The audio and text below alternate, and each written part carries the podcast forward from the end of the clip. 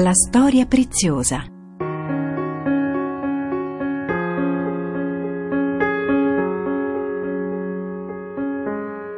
Catechesi di Don Fabio Rosini sul racconto della salvezza e i suoi tesori.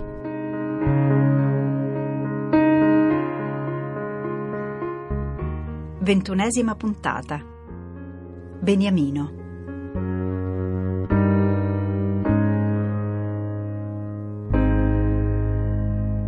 Un caro saluto da Monia Parente e ben ritrovati all'appuntamento settimanale con le catechesi di Don Fabio Rosini.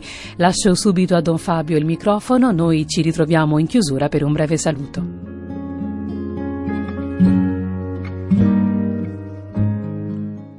In questo nostro viaggio nella lettura delle bellissime storie della scrittura, per poterne capire l'attualità e per poter capire da quelle storie la nostra storia, ecco noi stiamo affrontando il materiale meraviglioso della storia del patriarca Giacobbe e abbiamo visto nella puntata precedente quando lui cambia il nome da Giacobbe in Israele, quella notte di combattimento dove scopre che eh, è Dio colui con cui lui deve fare veramente i conti e con cui deve imparare a perdere per saper vincere la sua sfida.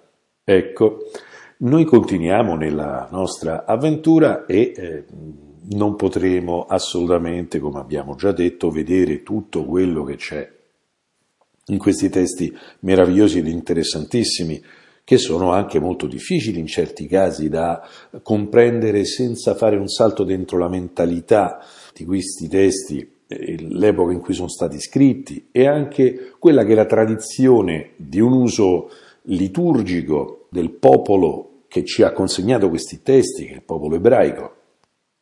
Ecco, la storia va avanti e eh, non possiamo approfondire tutti i particolari dell'incontro poi concreto che c'è fra Giacobbe ed Esaù.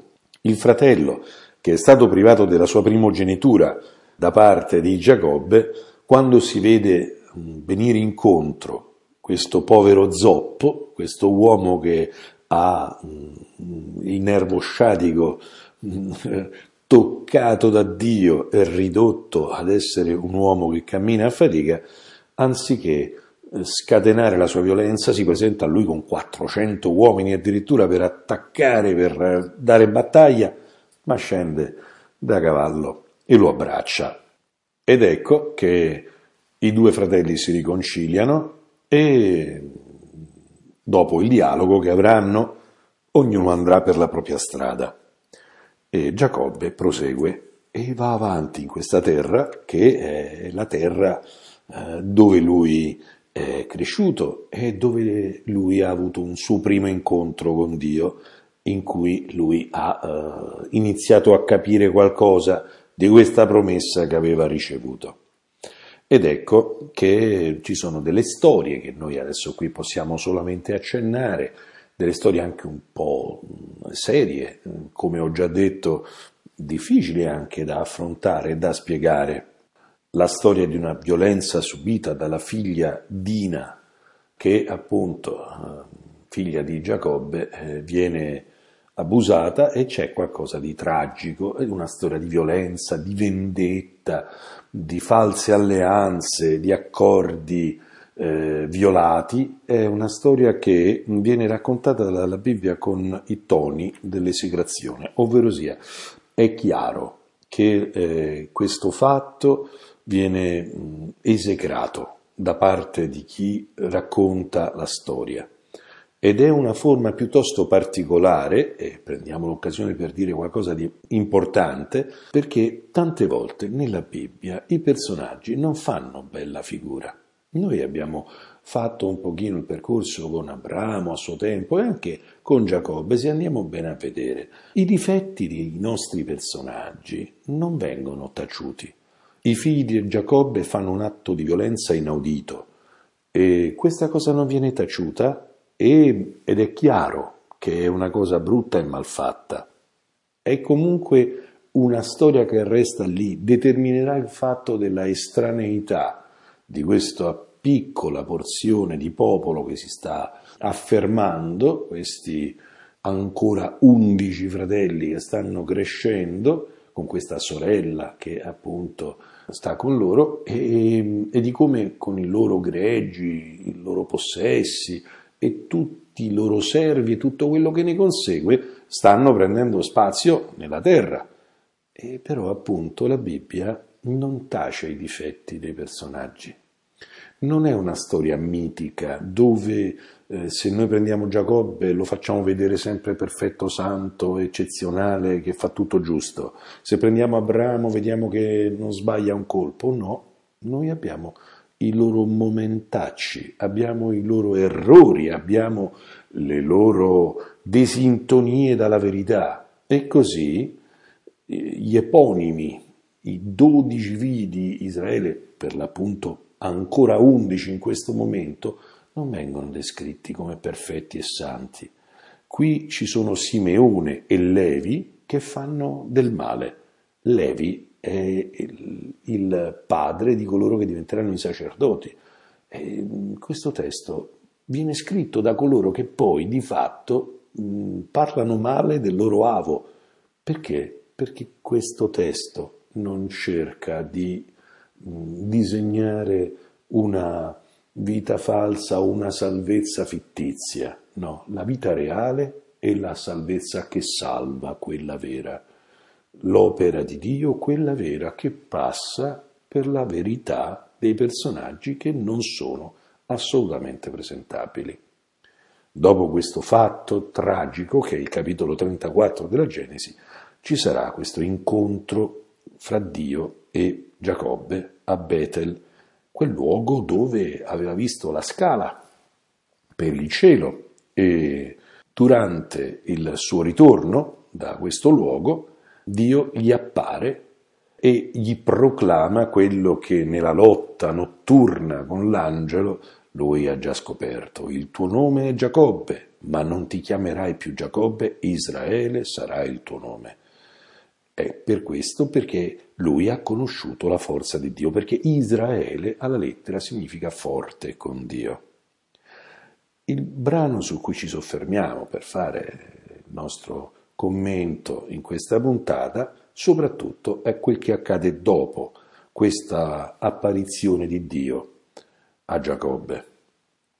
A lui capita che nasca finalmente il dodicesimo figlio dalla donna che lui veramente amava di più. Ricordiamo che lui aveva queste due sorelle, Lia e Rachele, che lui ha dovuto sposare entrambe per l'inganno del suocero Labano e Lia è quella feconda e Rachele è quella che gli ha dato un solo figlio, Giuseppe, che diventerà assolutamente il prediletto. Ed ecco che sta partorendo il suo secondo figlio finalmente, il figlio che si chiamerà Beniamino. La storia di questo nome è legata alla sua nascita. Ecco che è venuto il momento di leggere il testo che noi proveremo un pochino a guardare insieme in questa trasmissione.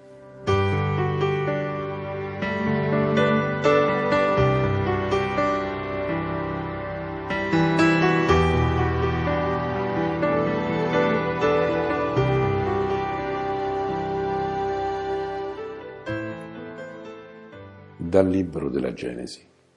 Quindi partirono da Betel. Mancava ancora un tratto di cammino per arrivare a Efrata, quando Rachele partorì ed ebbe un parto difficile. Mentre penava a partorire, la levatrice le disse Non temere, anche questa volta avrai un figlio. Ormai moribonda quando stava per esalare l'ultimo respiro, lei lo chiamò Ben Oni, ma suo padre lo chiamò Beniamino. Così Rachele morì e fu sepolta lungo la strada verso Efrata, cioè Betlemme. Giacobbe eresse sulla sua tomba una stele. è la stele della tomba di Rachele, che esiste ancora oggi. Ecco, questo testo, anche così doloroso, che mischia insieme due elementi, la nascita di una creatura, di un bimbetto, e la morte di una donna. Questa realtà che mescola la morte e la vita è tutta nascosta in questa apparente disintonia sul nome di questa creatura. Allora cerchiamo un pochino di capire cosa è nascosto in questo testo tanto breve eppure tanto importante. In questo testo noi vediamo che ha appena ricevuto il buon Giacobbe la promessa di cui si parlava. Gli è stata riproposta, riaffermata e a questo punto partono forti di questa promessa appena ricevuta, ma quando manca un tratto del cammino per arrivare a Efrata, che poi scopriremo essere praticamente Betlemme. Noi siamo di fronte a questo cammino incompleto. Ecco, noi prendiamo questo testo e lo eh, godiamo, diciamo così, un pochino più minuziosamente di quel che abbiamo visto a volo d'uccello fin qui. Manca un tratto di cammino. Ecco, ehm, quando arriva la vita, quando nasce la vita, quando arriva quel che Dio ci dona, quando manca sempre un pezzo. Non arriva mai in condizioni eh, compiutamente preparate. C'è sempre una parte inaspettata e non sotto il nostro controllo di quel che Dio fa con noi. La vita ci sorprende sempre che stiamo ancora lungo il cammino. Questo è molto importante. La vita non è mai donata a noi secondo uno schema che sta dentro le nostre categorie. Valeva la pena di arrivare a Efrata, nel posto a cui erano diretti? No. Dio ti sorprende prima. Perché? Perché sta facendo la sua opera. E la sua opera non è sempre una vittoria, un trionfo. No. Qui parleremo di dolore. È molto importante che questo bimbo ha un'origine così, melange, mischiata, luce e tenebra. In fondo è un po' vero di tutti noi. In fondo è un po' vero di tutti noi che non siamo mai compiutamente in possesso di quel che ci sta capitando, però è quello che è il luogo dove noi possiamo vivere e incontrare il Signore. Ecco, in quel momento Rachele partorisce e ha un parto difficile, cosa che eh, è tragica, dolorosissima, uno dei dolori più forti che la carne umana possa patire è il parto, per l'appunto, con tutta la sua uh, ambiguità, ancora una volta. Un dolore che è però la via naturale, ordinaria della vita penava a partorire e la levatrice gli dice non temere, anche questa volta avrai un figlio. Ecco, tutto quel che patiamo, in fondo dobbiamo sempre ricordare eh, questa parola di chi ci aiuta a partorire, che forse è chi ci sta accanto, forse è chi ci conduce nella fede, forse è Santa Madre Chiesa, che ci aiuta, ci illumina. E un po' sempre di ogni nostro dolore dobbiamo sapere che c'è questa parola dietro, non temere, anche questa volta genererai vita. Tutti i dolori che possiamo passare, tutte le cose che anche ci circondano in questo tempo della nostra storia, noi dobbiamo sapere che non dobbiamo temere, non dobbiamo obbedire alla paura, perché anche il dolore presente ci porterà a qualcosa di fecondo. Sarà per la vita, non sarà per la morte. ormai moribonda, dice il testo, quando stava per esalare l'ultimo respiro, notiamo bene, la levatrice non gli ha detto non morirai. Probabilmente ha già capito la levatrice che lei non ce la farà a sopravvivere al parto. Sia come sia, però, appunto, la sua consolazione non è non morire, ma generare un figlio. Questa è la consolazione che noi dobbiamo tenere stretta. Non è vero che non ci saranno dolori e non è vero che mm, non perderemo la vita, no, la perderemo, forse anche quella fisica un giorno. Però questo è fecondo, non temere, non perché non morirai, ma perché avrai un figlio ma perché tutto questo è ben finalizzato e quando lei sta esalando l'ultimo respiro, chiama per nome questo figlio che dà senso alla sua esistenza, alla sua morte. Mentre esalava l'ultimo respiro, questo è l'ultimo soffio della gola di questa donna, con tutta la sua storia, con i suoi dolori, con le sue delusioni, le sue amarezze, il suo bene, il suo amore, la sua bellezza, tutto quanto quel che lei è, è in quella parola che lei dice per chiamare il figlio, Ben Oni. Allora, in ebraico, eh, letteralmente vuol dire figlio del mio dolore, nato dalla mia sofferenza, figlio del mio soffrire, del mio patire. Questo un nome mh, mm, così insieme triste e nello stesso tempo luminoso. Cioè il dolore è fecondo e ha generato un figlio. E lei dice sono feconda, è stata la croce di questa povera donna, non riuscire a fare figli. Quando era arrivato Giuseppe era una cosa incredibile, aveva tanto desiderato di avere un figlio. Ecco, ne ha addirittura un altro, ma questo le costa la vita. E lei dice, il mio dolore è un figlio. E questa è la luce. Ma succede qualche cosa.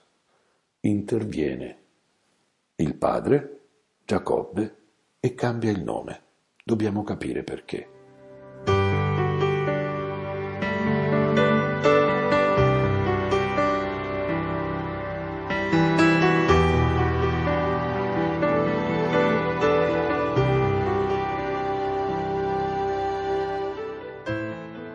Interviene quindi Giacobbe e chiama il figlio non Ben Oni, ma in ebraico Ben Yamin, che vuol dire figlio della mia destra.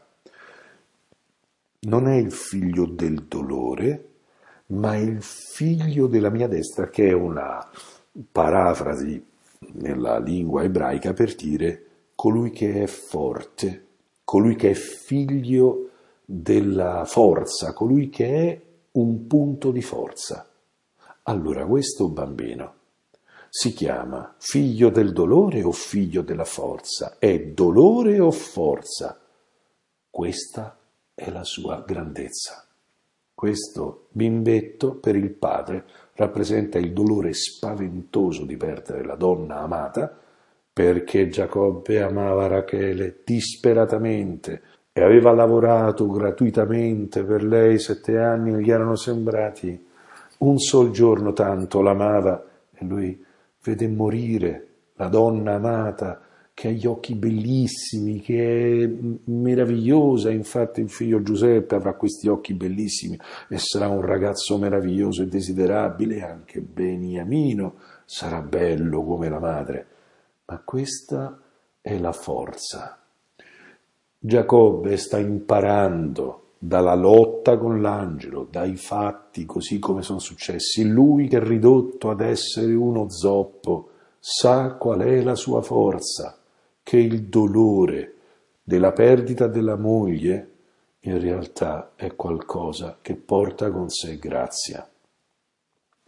Beniamino sarà il Beniamino, per l'appunto il prediletto, quello per cui Giacobbe eh, avrà tenerezza, ci terrà tantissimo, la storia poi ci farà incontrare quanto lui è attaccato a questo bimbo, il più giovane dei suoi figli, che è quello che mm, è andato oltre la morte della madre. Ecco, ma qui è il punto. In questa uh, duplicità del nome, anche in questo non rispettare il nome dato dalla madre, c'è la lettura ulteriore. Il dolore diventa forza, sì, il dolore diventa forza. È un po' il tema che si insegue in tutto questo testo, cioè questo fatto qui per cui l'esperienza che ormai Giacobbe ha fatto e la nascita di questo bimbo, il dodicesimo della sua stirpe, è il dono di qualcuno che nasce dal dolore, ma è una cosa bella. È la scoperta di un segreto che la vita ci presenta mille volte. Tantissime volte la nostra stessa forza nasce da un'esperienza di dolore. Ci sono le persone che sono passate per tribolazioni e sono solide, forti. Sono beniamino perché sono state ben oni, figlie del dolore, sono diventate figlie della forza. E in tutti noi, se c'è qualcosa di valido, di affidabile, di serio, di grande, di mm, solido, che resiste, che è ben fondato, è perché è passato per la prova.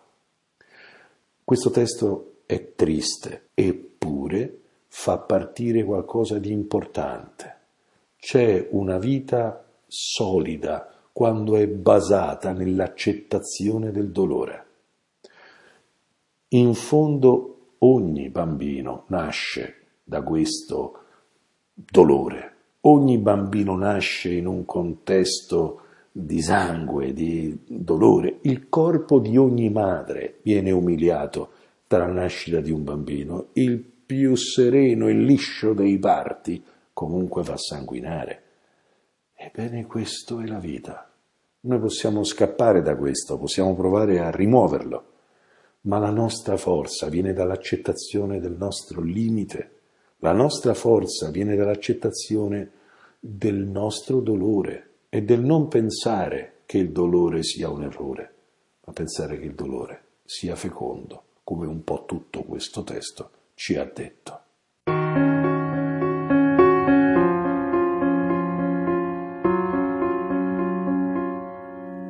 Grazie a Don Fabio Rosini, grazie naturalmente a tutti voi per averci seguito. Da Monia Parente buon proseguimento all'ascolto di Radio Vaticana.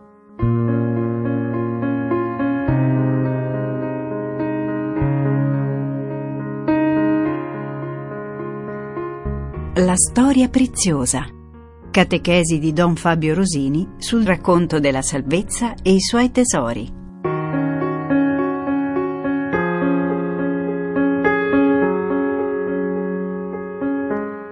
Ventunesima puntata. Beniamino.